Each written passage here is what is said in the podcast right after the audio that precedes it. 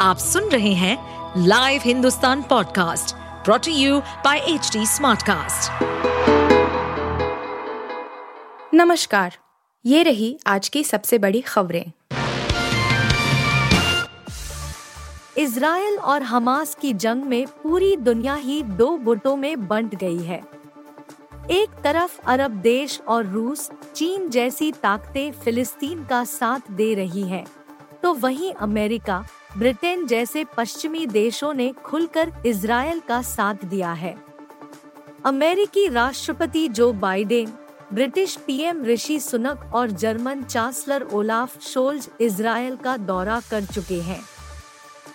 यही नहीं, अब यूरोपीय देश ग्रीस के पीएम किरियाकोस मित्सोटाकिस भी आज इसराइल पहुँच चुके हैं।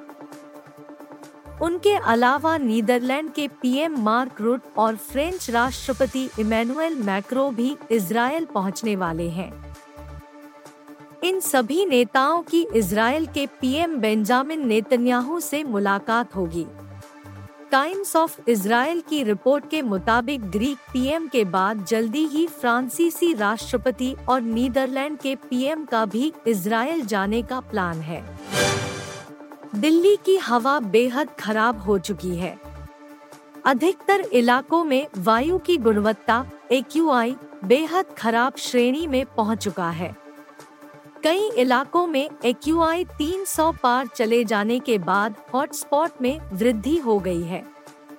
दिल्ली सरकार ने आठ नए हॉटस्पॉट अधिक प्रदूषण वाले इलाके की पहचान की है जबकि तेरह स्थानों को पहले ही यह दर्जा दिया जा चुका है।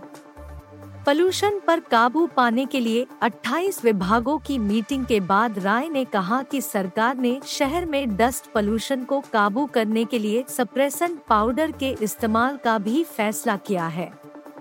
मंत्री ने कहा, दिल्ली में तेरह मौजूदा एयर पोल्यूशन हॉटस्पॉट के साथ हम आठ और स्थानों पर फोकस कर रहे हैं। जहाँ एक्यूआई 300 के पार चला गया है। ये इलाके हैं शादीपुर आईटीओ मंदिर मार्ग, नेहरू नगर, पटपड़गंज, सोनिया विहार, ध्यानचंद स्टेडियम और मोदी बाग। वर्ल्ड कप 2023 के बीच भारतीय क्रिकेट प्रेमियों के लिए बुरी खबर आ रही है। टीम इंडिया के पूर्व कप्तान और लीजेंडरी स्पिनर बिशन सिंह बेदी का सोमवार को निधन हो गया। वह 77 वर्ष के थे। बेदी पिछले दो साल से बीमार थे और करीब एक महीने पहले उनके घुटने सहित कई सर्जरी हुई थी। इस महान स्पिनर ने उन्नीस सौ सड़सठ और उन्नीस सौ उनासी के बीच भारत के लिए सड़सठ टेस्ट खेले और दो सौ छियासठ विकेट लिए। उन्होंने 10 एक दिवसीय अंतर्राष्ट्रीय मैचों में सात विकेट भी लिए। बेदी भारत की प्रसिद्ध स्पिनर चौकड़ी जिसमें इरापल्ली प्रसन्ना बी एस चंद्रशेखर और एस वेंकटराघवन भी शामिल थे, उनका हिस्सा थे। उन्होंने भारत की पहली वनडे जीत में अहम भूमिका निभाई थी। बारह आठ छह एक के उनके बेहतरीन गेंदबाजी आंकड़ों ने 1975 विश्व कप मैच में पूर्वी अफ्रीका को 120 तक सीमित कर दिया था। कनाडा की जस्टिन ट्रूडो सरकार की मेहरबानियों की वजह से खालिस्तान समर्थक अपनी हरकतों से बाज नहीं आ रहे हैं और वहाँ भारत विरोधी गतिविधियों को लगातार अंजाम देने में लगे हुए हैं। ताज़ा घटनाक्रम में वैंकूवर में भारतीय वाणिज्य दूतावास के बाहर खालिस्तान समर्थक आतंकवादी समूह एसएफजे ने भारत विरोधी नारेबाजी की है। यह घटनाक्रम तब सामने आया है, जब भारत सरकार राजनयिकों और राजनयिक भवनों की सुरक्षा स्थिति की समीक्षा कर रही है, ताकि वीज़ा सेवाओं को फिर से शुरू किया जा सके। सोशल मीडिया पर जारी तस्वीरों में साफ़ दिख रहा है कि आतंकी संगठन सिख फॉर जस्टिस एसएफजे के लोग एक हाथ में खालिस्तान का झंडा और दूसरे हाथ में कनाडा का झंडा लिए हुए हैं। Karan Johar hosted chat show coffee with Karan का आठवां सीज़न काफ़ी मसालेदार होने वाला है। इस गॉसिपिंग रियलिटी शो में करण जौहर बॉलीवुड सेलिब्रिटीज से वो बातें उगलवाने की कोशिश करते हैं, जो शायद फैंस को किसी सिने मैगजीन में भी पढ़ने को ना मिले।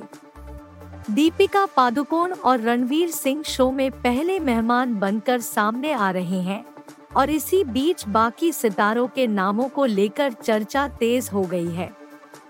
खबर थी कि कंगना रनौत को अपने शो में बुलाकर करण जौहर एक नई शुरुआत करेंगे, लेकिन अभी तक उनकी तरफ़ से इन इनविटेशन पर कोई रिएक्शन नहीं आया है।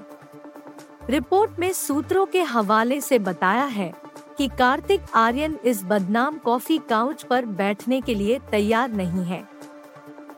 दोस्ताना कंट्रोवर्सी के बाद अब कार्तिक इस शो का हिस्सा नहीं बनाना चाहते हैं।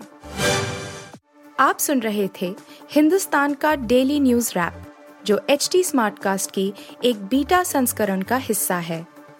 आप हमें फेसबुक ट्विटर और इंस्टाग्राम पे एट एच टी या podcasts@hindustantimes.com पर ईमेल के द्वारा सुझाव दे सकते हैं।